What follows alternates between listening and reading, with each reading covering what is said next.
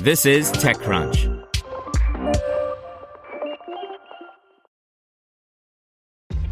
This episode is brought to you by ShipStation. You know, some things take a lot of work, like sending little robots to far off distant planets. And just as that's challenging, so too is running a successful e commerce business, especially when there's so much to do. So I want to introduce you all to ShipStation. Now, I love using ShipStation because of its easy to use dashboard, which makes managing orders and printing labels a breeze and super smooth. Oh, and the customer service is just out of this world. It's exactly what you need to help grow your business. Sign up for your free 60-day trial at shipstation.com slash technews. That's shipstation.com slash technews. Brought to you by Quantic. Lectures, slides upon slides, stuck at your desk. That's old school. It's time for the modern MBA.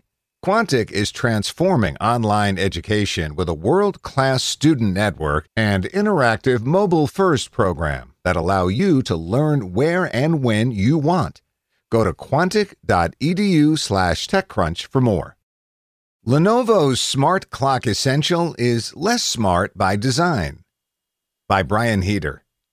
The Smart Clock Essential really blurs smart display lines. Aesthetics aside, Lenovo's new device probably has more in common with the Echo Dot with clock than it does the company's first generation smart clock.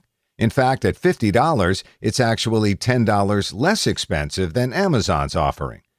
Essentially, the Essential is a Google Assistant smart speaker with a digital display, which really makes you wonder what qualifies as essential these days. It shows the time and the weather on its LED, but offers none of the kind of touch interaction you've come to expect from the form factor. There are still buttons that there are still buttons that can be used to set the alarm and a quote built-in light that helps you walk around without bumping into things, which Fair enough. But at the end of the day, it's more akin to the Google Home Mini than the Nest Hub. And like the former, it's priced so you can buy a bunch of them to stick at various spots throughout your house. There's a 3 watt speaker, which is built more for alarm sounds than casual listening, though, like other Google Assistant speakers, it can be paired as part of a group. Oh, and like the original smart clock, there's a USB port on board for charging devices while you sleep. Honestly, that $50 price point is really the biggest seller here, but it's nice to see hardware makers like Lenovo playing around with the form factor a bit, as voice enabled devices take up an increasing amount of real estate on our kitchen counters and bedside tables.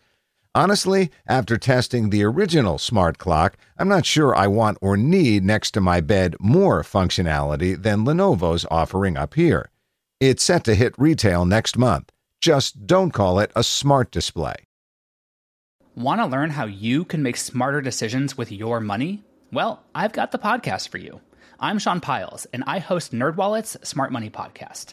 Our show features our team of nerds, personal finance experts in credit cards, banking, investing, and more. And they'll help you make the most of your money while cutting through the clutter and misinformation in today's world of personal finance.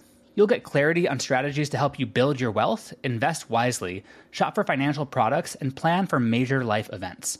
Listen to NerdWallet's Smart Money Podcast wherever you get your podcasts.